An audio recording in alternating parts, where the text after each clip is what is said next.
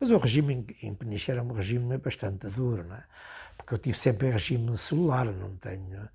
É, tive, portanto, tenho, tenho quase. Tenho mais de nove anos de regime celular. Portanto, repare que quando se está castigado, ainda por cima, né, eu já estava, já estava preso, já tinha sido interrogado, ainda depois em Peniche tinham inventado uma coisa que se chamava o período de observação, que era um mês de isolamento completo numa, numa cela, não recreio, nem, nem convívios, nem visita, nada, não tem ideia. Depois, uh, uh, voltando agora um bocadinho atrás, o senhor casou-se uh, entre as duas prisões?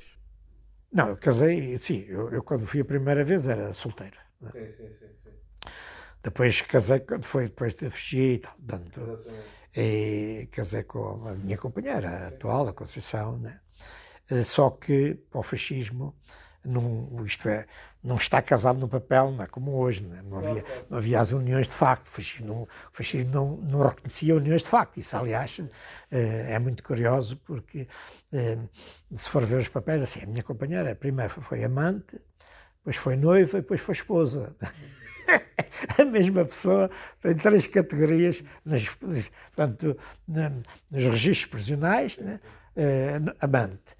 Depois, quando pedimos para casar, passou-se a noiva. E depois de casar, passou-se a esposa. Portanto, portanto, nós não éramos casados. O fascismo não reconhecia, nem mesmo com filhos. Nem mesmo com filhos. Isso era um drama que se criou, porque né, tanto em tornos clandestinos, muitas vezes os pais não, não, não, eram filhos de pais incógnitos, não, tinham, não era possível uh, arrestá-los, né? e pior ainda, quando eram mulheres que tinham alterado a vida, tinham reconstituído a vida, portanto os filhos eram filhos do primeiro marido, legalmente, houve pessoas só depois do 25 de Abril é que conseguiram recuperar o nome. Recuperar o nome. E até casos, pá, ainda há pouco tempo morreu um físico famoso aqui, Gaspar Ferreira, quando foi preso, eh, ele era, portanto, eh, a mãe não, não era divorciada, não se podia divorciar.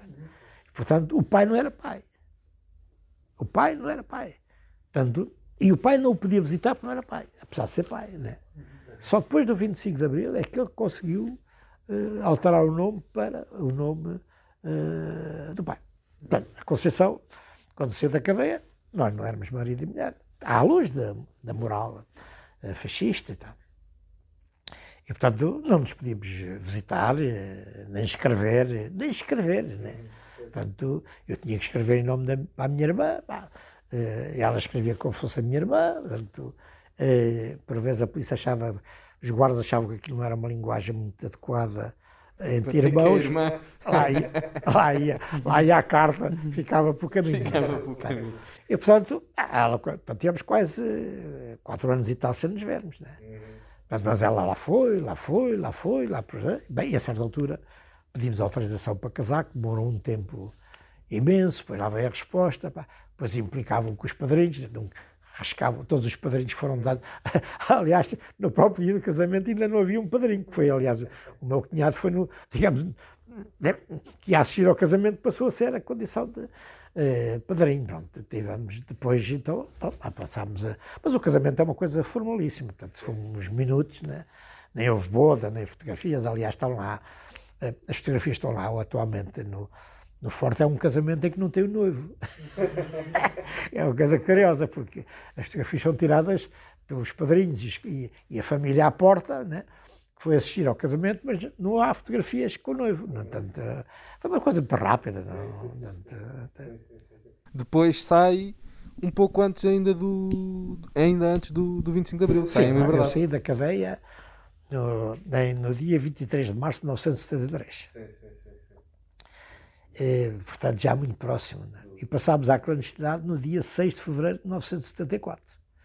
Portanto, dois meses eh, antes do 25 de abril. Né?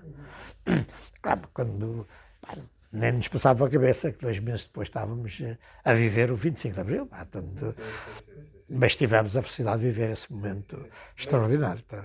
Mas nessa altura, também depois de sair e também depois começar a ter algum contacto com, com, com Portugal, pronto. Sim. Depois começou, houve aquele golpe nas Caldas, que foi um pouco, um pouco antes do, do 25 de Abril. Como foi foi aí que começou a sentir que se calhar o, o, o regime estava no, no fim? Vamos lá ver. Ou foi uma coisa muito, muito repentina? Não, a situação, como disse, passámos à clandestinidade no dia 6 de fevereiro, não sei se o ambiente era já um ambiente de fim de regime. Eu costumo até costumo dizer que já se cheirava. Mas claro, é só cheirar. Porque às vezes a gente, eh, as esperanças, é hoje, mas foi-se arrastando no tempo. Mas, de facto, a situação era já muito, muito difícil. Pá, muito difícil para o regime, pá, porque era cada vez mais a contestação, as contradições internas, pá, os gastos da guerra, pá, tanto pesava sobre a vida económica de forma. Éramos, nós éramos um país pobre e pouco desenvolvido. Portanto, aquilo era uma, o que se gastava com a guerra era pá, o número de pessoas envolvidas. Pá, e pá, as oscilações nas próprias Forças Armadas. Repare que o, o golpe, a tentativa do golpe do, do Botelho Muniz, pá, o, o, livro do Spira, que era, eram coisas que, pá, que essa gente era para manter o regime, era para salvar o que pudesse. Porque havia, mas repara, mas havia a consciência que não era possível manter o que havia. Né? Na mesma estratégia do Spina, mesmo depois do 25, mesmo no próprio 25 de Abril, era ver se aguentava o Estado fascista, ele ainda nomeou a polícia, tentou um novo diretor da PIDE, a ideia dele era manter a PIDE, uh, os preços, era manter os preços, né? repare que os preços só são, só são libertados no dia uh, 27. Portanto, essa gente uh, achava que a, a, não haver mexidas, isto ia ao fundo. Portanto, era uma estratégia de, mudar alguma coisa para tudo ficar na mesma. Mas não era o quadro nem do, dos militares do MFA, das grandes lutas. Repare que o primeiro, o primeiro de maio tornou-se uma grande jornada de luta, pá, grande, as grandes movimentações que havia. Portanto, havia um momento já muito de crise. De, portanto, o regime entrou num período de, de crise aguda. Pá, o problema era saber quando. O problema é quando. Eh, quando e, portanto, e repare que eh, o livro do Álvaro Cunhal chama-se Rumo à Vitória. Mas entre 62 e 74 passaram-se 12 anos. Mas, portanto, se vocês forem ver, digamos, é um, livro, é um documento construído na ideia de que se está a caminhar para a vitória. Mas são 12 anos. Né? Mas, de facto, é um trabalho. 1 de maio de 62 pá, significa uma, uma mudança uh, gigantesca, pá, que são mais de 100 mil pessoas na rua. É regime fascista. Né? A conquista das 8 horas, o fascismo não esteve. Repara, as 8 horas nos campos não foi decretado? Né? foi conquistado. Portanto, o regime não esteve em condições de impedir essa Algum, conquista. Algumas também mudanças. Não, também não legislou, não há nenhuma lei a dizer a partir de hoje passa a vigorar o horário das 8 horas nos campos. Entrou. Digamos, quando se dezenas, centenas de milhares de pessoas se põem em movimento, não há nenhum regime, pá, a não ser que queira liquidar aquela gente toda. Né? Tanto, tanto, digamos, é um caminho que se ia uh, vendo. Tanto, eu reparo que, por exemplo, o 1 de maio de 74, que é uma coisa gigantesca, naturalmente, 1 de maio em 74, né?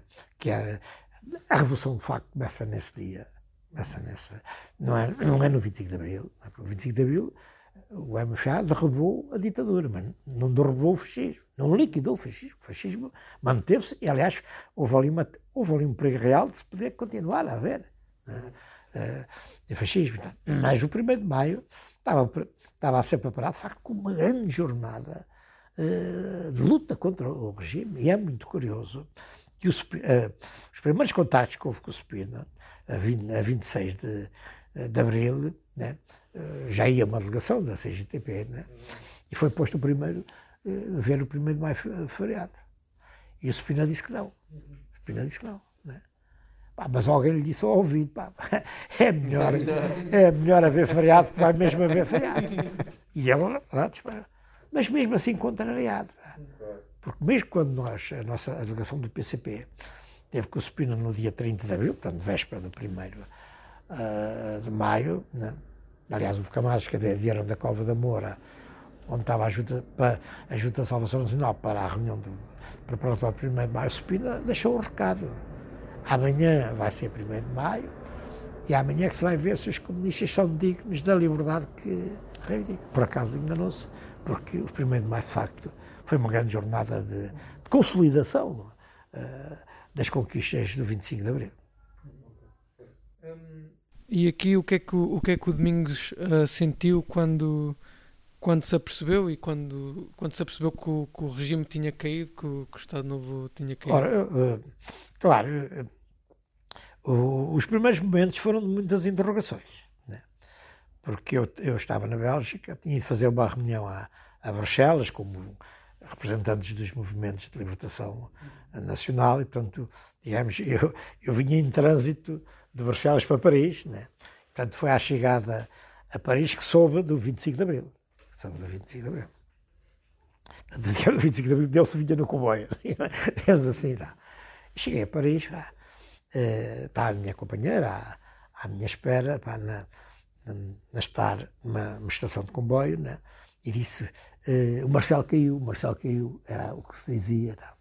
Chegámos a casa, ela até tinha gravado as primeiras, comprou, foi a um, um centro comercial comprar um gravador para gravar a, as emissões. Né? Portanto, ah, ligámos a televisão francesa, pá, é, é aquilo, aquelas múmias uh, da Junta de Salvação, que era uma coisa de terror. Né? Era de terror. Pá. Porquê? Pá? O Spino era um nazi pá.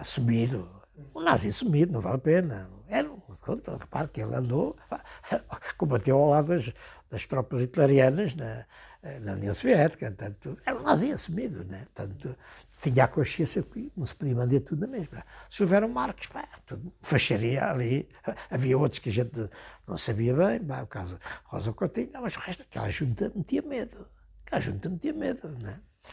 E, e tiveram quase a liquidar o 25 de abril, porque o grande erro do MFA, felizmente depois puxaram o fio, pá, foi, como eu costumo dizer, eh, entregaram conquistaram o poder, depois foram entregar o poder aos generais. Né? Teve quase a repetir-se o 5 de outubro de 1910. Né? A malta da rotunda que derrubou a monarquia, depois foi dar aos homens da cartola o poder que logo no dia seguinte, pá, meus amigos, eh, vamos para os quartéis, pá, passem para cá as espingardas, pá, agora trabalho e disciplina. Foi logo, se você for ler o discurso na, Praça do Município, está lá tudo. Está tudo. Isto agora é connosco. Isso, essas veleidades da República e de igualdades, isso é tudo conversa. E eu pá, teve quase a repetir isso mesmo. Repare que o vinho, quando o Spino foi pá, à cova, à pontinha, a festar-se com o MFA, já levava o, um novo programa do MFA, que era uma coisa que era um programa do MFA reescrito por ele. Né? E que eram os militares. Tu depois Cortés e tal, isto agora é comigo. Uhum. Ah, felizmente os militares serão nem pó. Uhum. Nem pó. Né? E é aí que surge o conflito da revolução e da contra-revolução. Os militares, digamos, em boa hora, pá, não, não se autodissolveram, pá, não, não voltaram aos cortejos e, portanto, mas teve aqui tudo fio por fio. Uhum. Né? convém não esquecer, o Spina nomeou um diretor da PIDE. Portanto, a ideia dele, concreta, era manter, era manter o aparelho de Estado fascista. Uhum. Com, mesmo na conversa que houve com ele, pá, liberdades sindicais era uma coisa a ver. Né? enganou. A guerra era para continuar. A guerra era para continuar. A independência das colónias, nem pô. Porque, aliás, o Spina era, digamos, era o grande cavalo dele. Né? Ele inventou aquela, aquela tanga de, de suspensão das hostilidades. Pá Porquê? Porque os militares já não queriam continuar a combater. Pá. E, portanto, ah, mas os movimentos de libertação não, não morderam o isco. O problema dele era ganhar tempo. Uhum. Ter tempo, não é? Portanto, também não sei como é que ele ia manter isso pá, quando pá, já havia as tropas a virem-se embora. Portanto, mas a ideia dele era muito clara, uhum. uh, manter a guerra colonial. Portanto, e hum, quais é que foram as prioridades imediatas após a Revolução para assegurar que efetivamente havia, havia e iria haver democracia em Portugal? Ora bem, vamos lá ver o seguinte: o, ao longo. Uh, nós tínhamos, digamos, na unidade antifascista, o Partido Comunista tinha uma posição diferente da, da generalidade uh, dos, setores, dos setores democráticos e, sobretudo, dos democratas uh, liberais, digamos assim. Então. Porque na unidade antifascista que era comum a todas as forças, eh, era a necessidade de restaurar as liberdades políticas. Isso digamos, é, podíamos dizer quase a única coisa que era comum. Já, já em relação à independência das colónias, já, a, parte de, das forças democráticas e não queria, queria a manutenção das colónias. Já. Mesmo o Partido Socialista, repara, que só muito tarde, né, até se calhar só mesmo já em março de 74, é que pôs preto no branco o problema da independência uh, das colónias, até que Mário Soares vinha do diretor democrático Oswaldo, que eram claramente pela manutenção uh, da burguesia liberal era pela a manutenção e tal. Mas o Partido Comunista tinha uma posição, digamos, diferente, isto é, porque era o único partido que tinha uma definição do fascismo. Tinha uma definição do fascismo. Aquela célebre definição, isto é, porque o fascismo não era só um poder político, era também o poder económico. O fascismo era, digamos, o poder político servia ao poder económico. Né? E foi por isso que o sustentou. O fascismo existiu para quê?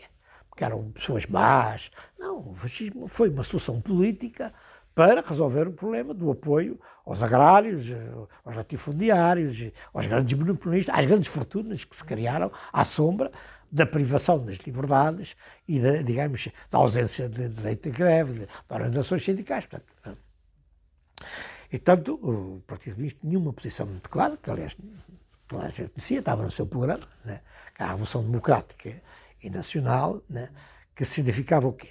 Significava que não bastava mudanças políticas.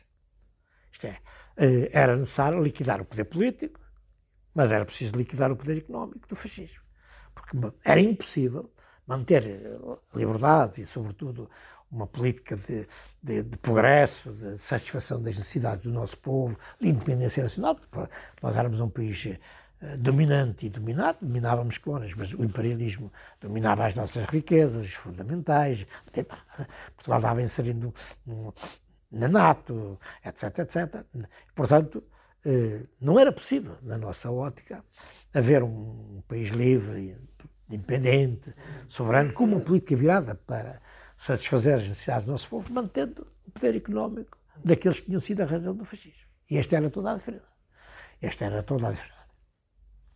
Ora, este confronto que atravessou toda a, toda a oposição antifascista esteve claro no 25 de Abril. No 25 de Abril, quer pelos espinolistas, que nem, nem queriam pensar em mudanças uh, das estruturas económicas. O próprio Partido Socialista é uma coisa clara que, uh, independentemente do. Partido Socialista tinha um programa mais avançado que o nosso, em alguns aspectos, mais radical, mas era no papel. No papel. Muito cedo, pá, uh, uh, claro, não tiveram força para impedir a reforma agrária, as nacionalizações e tal, tal, mas depois toda a vida se foram, se foram uh, contra isso. Né? A Constituição eh, da República consagrou eh, as conquistas da Revolução. Digamos, eh, aquilo que nós conquistamos foi entre o 25 de Abril, ou se quisermos, entre o 1 de Maio e a Constituição.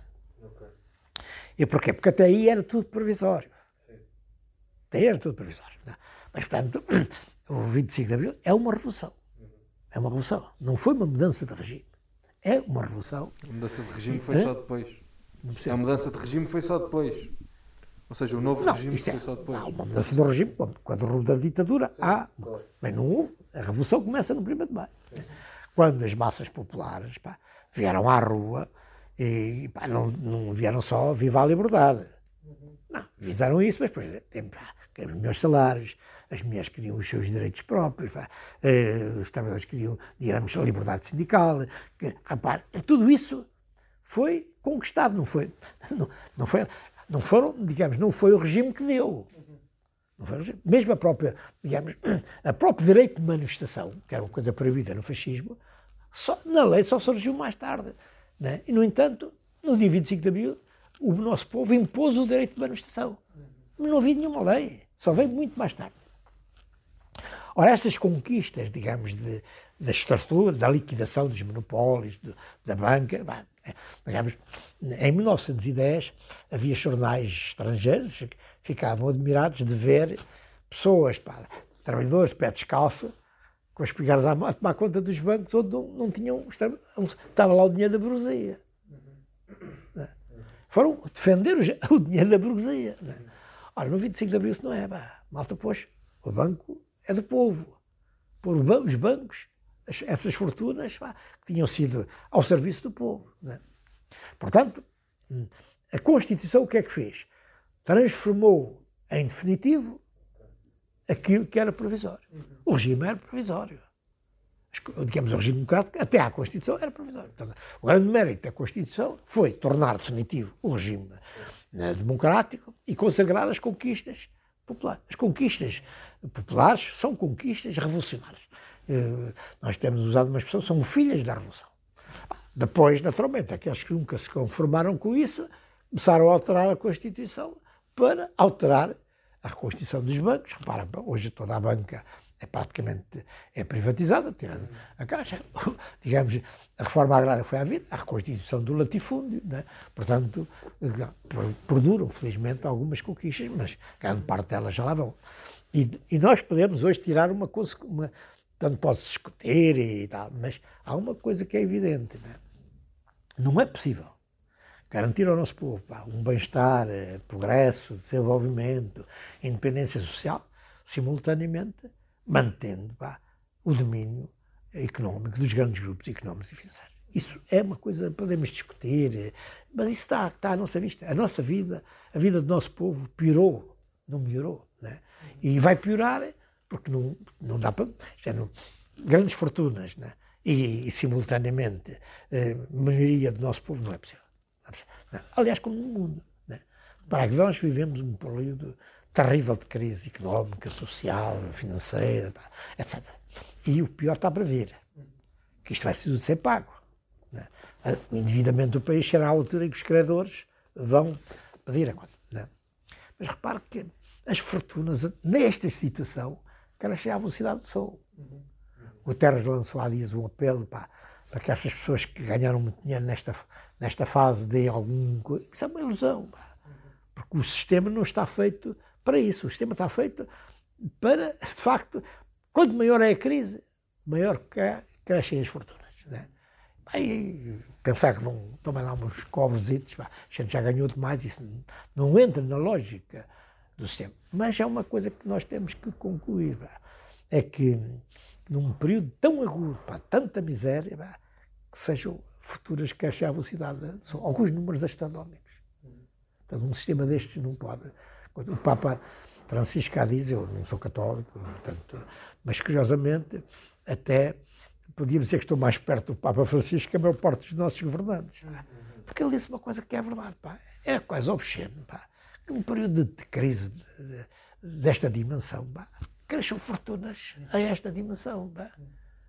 Pá. Se vai para uns, não vai para os outros. Né? E pronto, fez-se a Revolução, já passaram. Não percebi. Fez-se a Revolução, já passaram 47 anos, desde o 25 de Abril, e queríamos perguntar-lhe o que é que, o que, qual é que é a opinião do Domingos sobre a ascensão de, de novos movimentos de extrema-direita, não só na Europa, mas pelo mundo fora, agora na, na atualidade mais recente. Ora bem, o, Primeiro, o, é, nós temos uma experiência. E nós temos uma experiência, eh, como nos outros povos. Né? O fascismo não é um problema conjuntural. Não foi uma coisa do passado. Portanto, a seguir ao 25 de Abril, houve alguém que nos queria se convencer para que isto é, é do passado. Né?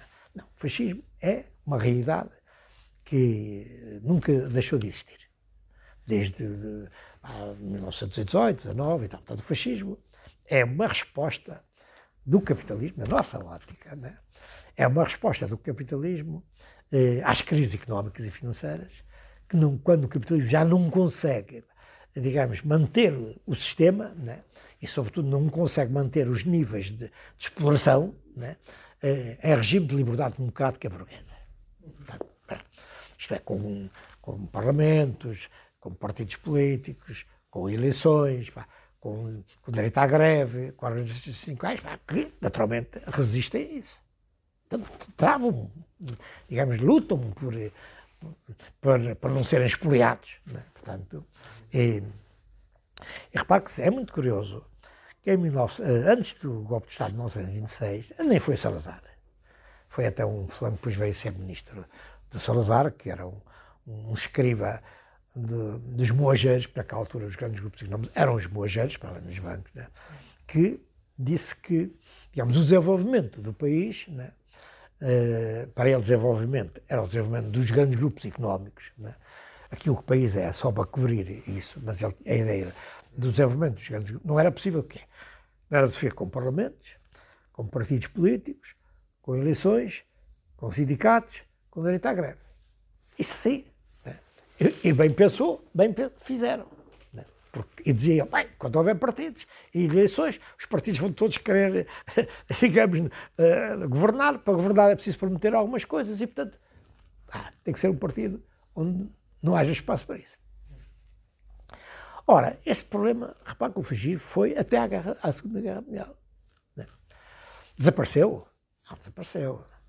Não, foi digamos, naquela onda, digamos, de, de, porque a guerra significou uma enorme derrota para o nazifascismo. Mas, historicamente, está comprovado que logo no dia seguinte se começaram a reconstituir as forças.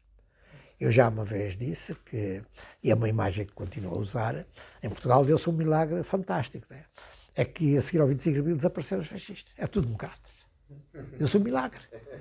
É só democrata. E alguns até reivindicavam mais, os mais legítimos democratas. Desapareceram os fascistas. Alguém depois de 25 de abril dizia: Eu sou fascista, eu fui fascista. Que pensar nisso. Eram todos uh, democratas, ninguém tinha. Os polícias, os polícias não tinham feito mal a ninguém. Era tudo, isto era tudo um, um país do melhor do mundo. Mas já estavam cá. Estavam cá. Né? Portanto, alguns meteram-se no comboio à espera dos melhores dias. Uhum. Era verdade que era difícil. Aqui e no mundo. É? Mas repare que a seguir à guerra, eh, porque é que Portugal, a ditadura fascista portuguesa sobreviveu, pá, a ditadura do funk sobreviveu, pá, porque é que tantos nazis foram, foram salvos para os Estados Unidos, para a América Latina, foram levados, né? Uhum. né? Repare que, por exemplo, a indústria espacial americana foi construída com nazis. Portanto, houve um, houve um esforço para reagrupar rapidamente força em nome da democracia.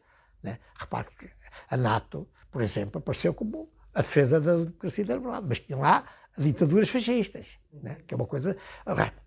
E isso é, um, é uma coisa que nós não devemos esquecer podemos pensar diferente, uh, achar que enfim, os Estados Unidos é isto e aquilo, mas há um facto verdade. Nós tivemos mais, digamos, uh, eh, 15, tivemos mais 25 anos é, de ditadura fascista, devemos a quem? Às chamadas democracias ocidentais, que reciclaram. Salazar passou a ser um democrata. Né? Uma coisa, um país fascista, com campos de concentração, com prisões, com assassinatos. Repare que a guerra estava a acabar e os comunistas foram assassinados. Né? Entanto, digamos, e no entanto passaram uma esponja sobre isso. Porquê? Porque pá, o imperialismo percebeu que estas duas ditaduras, pá, aqui mantê-las era como pão para a boca. Né?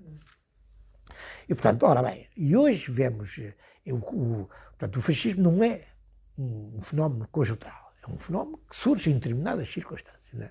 Portanto, como, e, como nós costumamos dizer, quando, digamos, as classes dominantes já não conseguem fazer funcionar a democracia democrática burguesa uh, nessas condições, então, atualmente, o que estamos a assistir pelo mundo fora é, digamos, a liquidação de muitos, uh, é, às limitações de liberdades. Não é só a extrema-direita. Repara, os aparelhos repressivos, por exemplo, carecem à velocidade do som. Na França, agora esta, esta lei na, na Inglaterra, pá, é uma coisa difícil de imaginar, com limitações às liberdades, tudo em nome pá, da defesa, da liberdade e da democracia. Mas não, são restrições sempre aos direitos e, e à, à liberdade. Ora, hoje o fascismo, porque chamam-lhe populismo, né? É, claro, o populismo, o populismo é uma outra coisa que algumas forças usam para confundir as pessoas, para não dizer fascismo. fascismo porque há populistas, um fulano que promete, por exemplo, eh, bacalhau pataco, é um populista, não significa que seja fascista. Nas eleições, a gente vê disso às toneladas. Né? Exato. Aliás, assim, até quem dizia, isto não dá para prometer nada como as eleições. Há forças que estão a prometer aquilo que é mentira, sabem que é mentira, que é mentira, não, não é mentira. Não. Mas, portanto, isso é populismo. Prometer aquilo uh, que sabem que não vão fazer para ganhar votos, isso é populismo. Né? Uh, o Marcelo, podemos dizer, pá, é um dos maiores populistas deste país. O estilo, para andar, e não, ninguém vai dizer que é populista no sentido, ninguém vai dizer que é fascista. Não, não. Ora, o fascismo é, digamos, o fascismo representa uh, interesses concretos de classe né, e formas de governação que lhes impõe uh, esse poder. Por exemplo, o caso, o caso, o caso aqui do, do Chega, aquilo, alguns deles são mesmo fascistas. Alguns deles, já, mesmo do passado. Epá, eu há pouco tempo, o Pacheco da Morim teve quase ir para a Assembleia a sustentar, é, como bombista. Chegasse à Assembleia, isto é uma mudança que não pode ser subestimada. Uhum. É é, nós não estamos no mesmo quadro. Ah, eu vejo aí na, na, na televisão pá, fascistas, eh, bombistas até, né? Eh, comentadores. Né? Né? Ora bem, isto, isto, qualquer coisa mudou. E vivermos, convivermos com, com, com, com bem, o Judas, por exemplo, esse comentador da televisão, aquilo é, um, aquilo é abaixo de cão, né? tem um passado, repare que era um homem do MDLP, né? que a gente depois veja que, que a gente ali a debitar, pá, a atacar até, a cuspir sobre gente que lutou pela liberdade, isto quadro não é mesmo. Né? Agora, o problema é que nos quadros de, e este é que é o grande perigo? No quadro de crise profunda, há milhões de pessoas desesperadas. E o fascismo sempre, eh, sempre eh, cavalgou esse desespero. Sempre cavalgou. É? Repare que o Hitler, por exemplo, tinha um talento extraordinário para, para saber os sentimentos das pessoas desesperadas. Né? Impostos, pela, pela Primeira Guerra, nós vamos restituir a dignidade nacional, pá. nós vamos acabar com os capitalistas, tudo mentira, que os capitalistas que pagavam, pagavam, mas isso depois a grande massa, o que sabe, não é, não é que os capitalistas pagavam. Né? Os capitalistas não acreditavam naquela linguagem. Aliás, uma história muito curiosa, com o célebre jantar do, do Hitler com os grandes banqueiros e industriais alemães, né? no fim conta-se que, depois de ouvir o que é, qual é que ele queria, o Krupp puxou da caneta e do, e do livro de cheques e disse para os colegas, pá, meus amigos, puxem do cheque. Hum. Ora, mas isso é o que sabe. A grande massa acha que está ali aquele fulano. Pá, o Hitler não dizia que ia pá, pôr aquele povo na miséria, arrastar para a guerra. Ia restituir a dignidade uh, da Alemanha. Ora, hoje pá, entra como manteiga. Pá, uh, matar os bandidos, pá, porque as pessoas depois pá, todas sentem que há. Uh, que há crimes, que há roubos, pá, que há a insegurança das pessoas, que ninguém põe bagunçada nisto. Né? Há muita gente que acha que estava a precisar de um Salazar, metia tudo isto na ordem. Né? Ora, a ordem depois foram 48 anos. Né? Portanto, ora, digamos, se quisermos, se quisermos combater o fascismo e não voltar ao fascismo, só há duas questões, só há duas modas. Uma é, naturalmente, esclarecer as pessoas. A natureza, o que, é, que é representam? Os perigos que aí vêm. Tá? E a outra é resolver os problemas das pessoas. Porque se não der resposta pá, aos problemas concretos das pessoas que, não, que estão por aqui, pá, pá, que vêm, são despejados, que os filhos não arranjam trabalho, das pessoas que andam da universidade e que não têm futuro, pais que gastaram rios de dinheiro, sacrifícios imensos para dar aos filhos aquilo que eles não tiveram. Depois vêm os filhos aí pá, a vender caixotes e, e a vender uh, tecidos ao metro e coisas assim, pá, nem melhor das hipóteses. Né? Ou na construção civil, quando, tanto, ou sem nada, né? Então, essas pessoas, eu vinha, vou contar-vos uma história muito curiosa. Eu vinha no metro, eh, um, ainda antes de ir ler um, um, livro que se chama Salazar e Opus Dei. E vinha à minha frente uma senhora, até relativamente, eh, não era daquelas pessoas que a gente diz é pobre, portanto, e a pessoa olhou para o livro e disse, ah, estávamos a precisar do outro Salazar. Não sabia quem era a senhora. Não, não sabia. Só sabia que eu estava a ler um livro de Salazar e Opus Dei. Nem sabia que era o livro. Se calhar nem sabia que era Opus Dei. Estava lá Salazar. Né? E ela uh, disparou-me isto. Para mim aquilo é uma marretada. Sabe, teve preso, pá, que viveu, que sabe, tá, tá. vinha eu e a minha mulher. Com e falámos com a senhora, mas você sabe que era o Salazar. Sabe-lhe contar a nossa vida? Pá, a senhora ficou rasca. Não era fascista. o que ela sabe é que neste país há coisas que não são admissíveis. Então, o é que, é, o que, é que ela achava que era? Tinha um sobrinho pá, que os pais fizeram pá, sacrifícios imensos para a universidade, andava aos paus, tinha trabalho. Tinha uma vizinha, uma jovem, pá, mãe solteira, pá, não conseguiu pagar a casa e foi despejada. Né? E, portanto, aquilo para ela uma indignidade. Ora bem, mas pensar que o Salazar resolvia este problema já é um problema. Quer dizer, porque no fundo aquilo que. A indignidade dela era a minha. A indignidade dela mesmo, que eu também acho que é indigno, pá, que o jovem que anda a estudar, pá, todas as esperanças, não, é? pois não tenha, não tenha trabalho, ou pá, ou pá, fazer tudo na vida, menos para aquilo para que andou a estudar. Né? Dizemos que afinal somos um país pá, tem, tem pouca formação e tal, anda-se tudo a falar na formação, não, depois tem dezenas de milhares de jovens formados que não, não servem para nada. Não, é verdade? não fazer tudo menos daquilo que aprenderam. É? E, portanto, esta história da formação é, é um absurdo. Não é? Aproveitem o que está feito. Não é? Portanto, a indignação dela é a mesma que eu. Só que ela achava que um, um pulso forte punha isto tudo na ordem.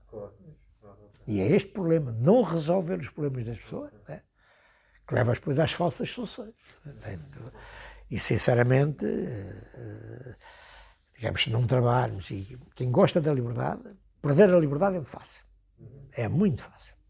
Depois conquistá-la é muito difícil. Porque depois lutar por ela já, nem todos têm a mesma, a mesma disposição. Aqui agora, só para terminar, uma última pergunta, porque também nós somos uma associação jovem.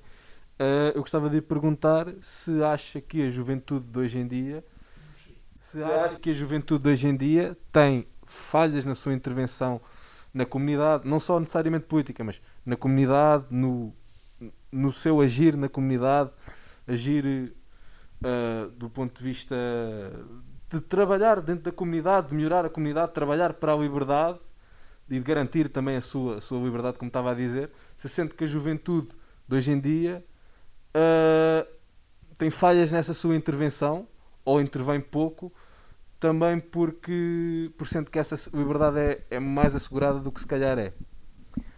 Não, como, é, como é que vê, como é que vê esse, esse, eu, esse trabalho? historicamente, nós temos que ter uma grande confiança na juventude.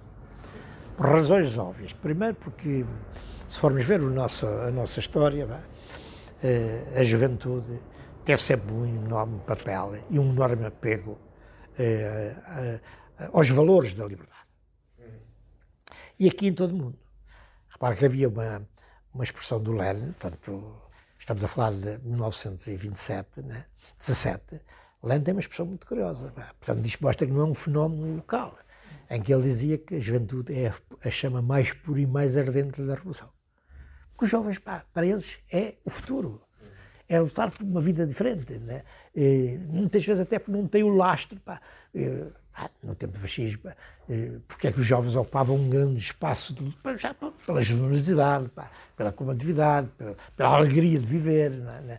mas porque pá, pessoas que tinham filhos, pá, tinham, pá, eh, eh, estavam sempre a pensar, pá, se for preso o que é que acontece aos filhos, pá, os jovens, é tudo diferente, é tudo diferente. Portanto, um grande, um grande, a juventude teve no nosso, na nossa vida, na luta pelo fascismo, um papel em muitos aspectos decisivo. Pá, claro, pois os jovens. Eu tenho 85 anos, pá, comecei, comecei novinho, portanto, portanto, eh, às vezes esse problema não pode ser uh, esquecido. Portanto, uh, no 25 de Abril, os jovens tiveram um papel antes e depois também nas transformações, pá, né, um grande empenhamento, uma vida nova. Pá, tá, não. Temos hoje algum problema. Qual é o problema? Não é mesmo, porque há muitos jovens empenhados que lutam, fazem manifestações e, e lutam por isso. Tá.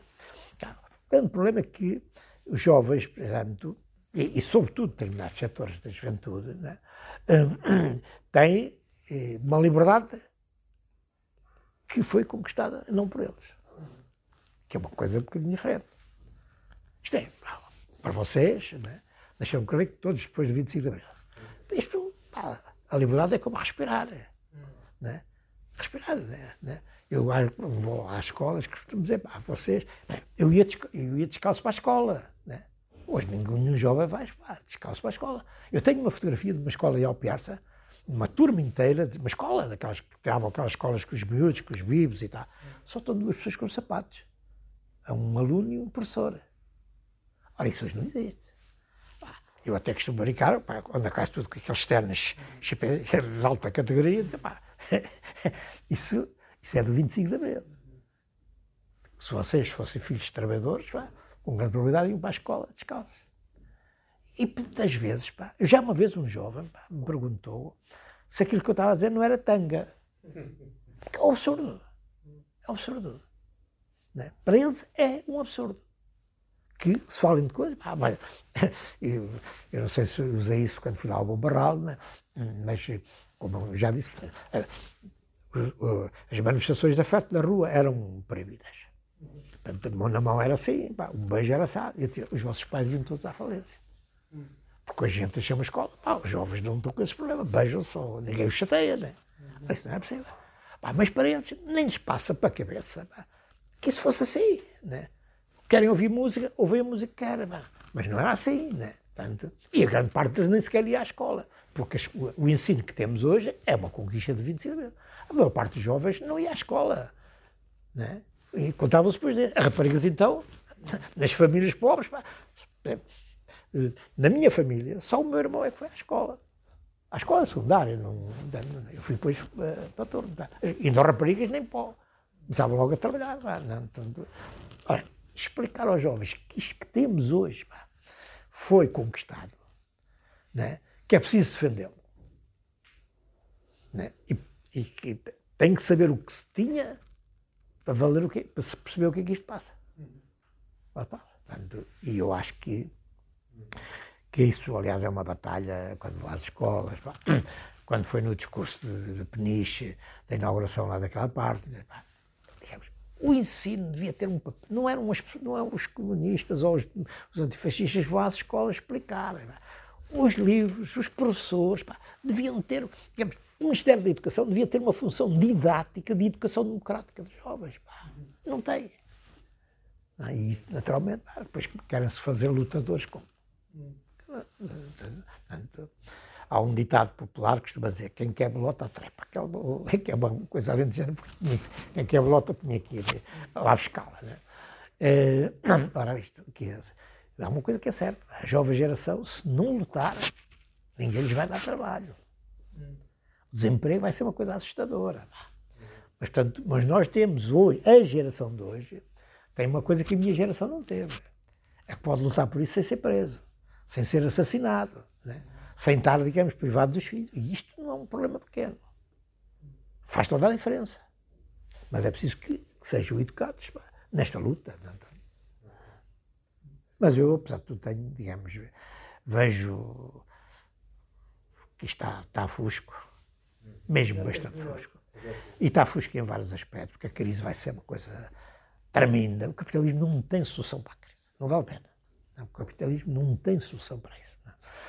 É, repare que, que, qual é o desenvolvimento do mundo eh, não é um problema teórico, nem é um problema ideológico, nem é um problema do marxismo-leninismo, é um problema que qualquer pessoa pode verificar.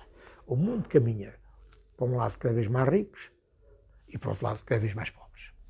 E há até que, quem já tenha feito as contas, por cada novo multimilionário surgem não sei quantos milhões de pobres. É quantificado. Né? E é a lógica.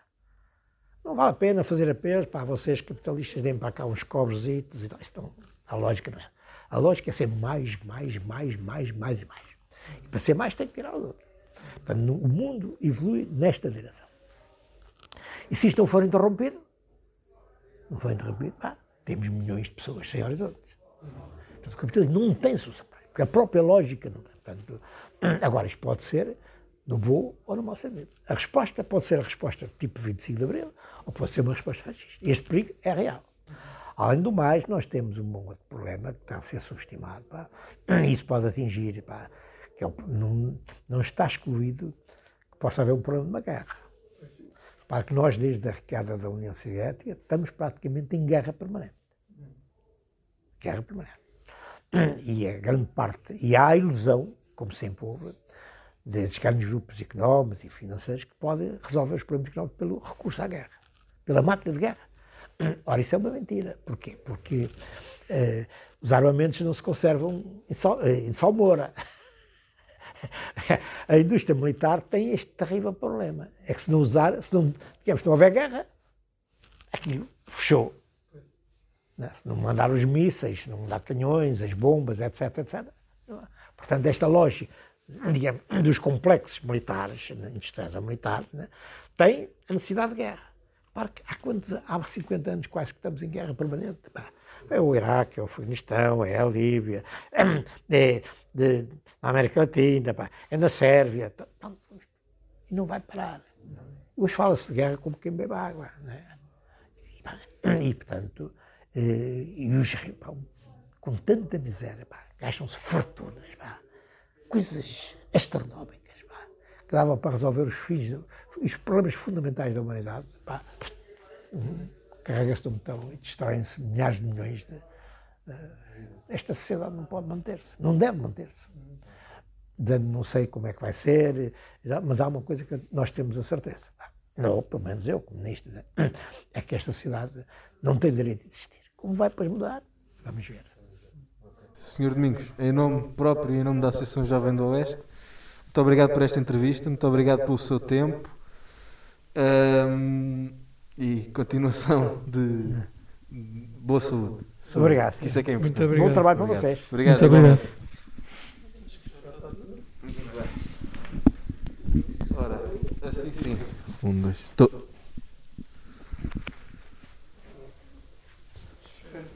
Não, tá bom, tá bom.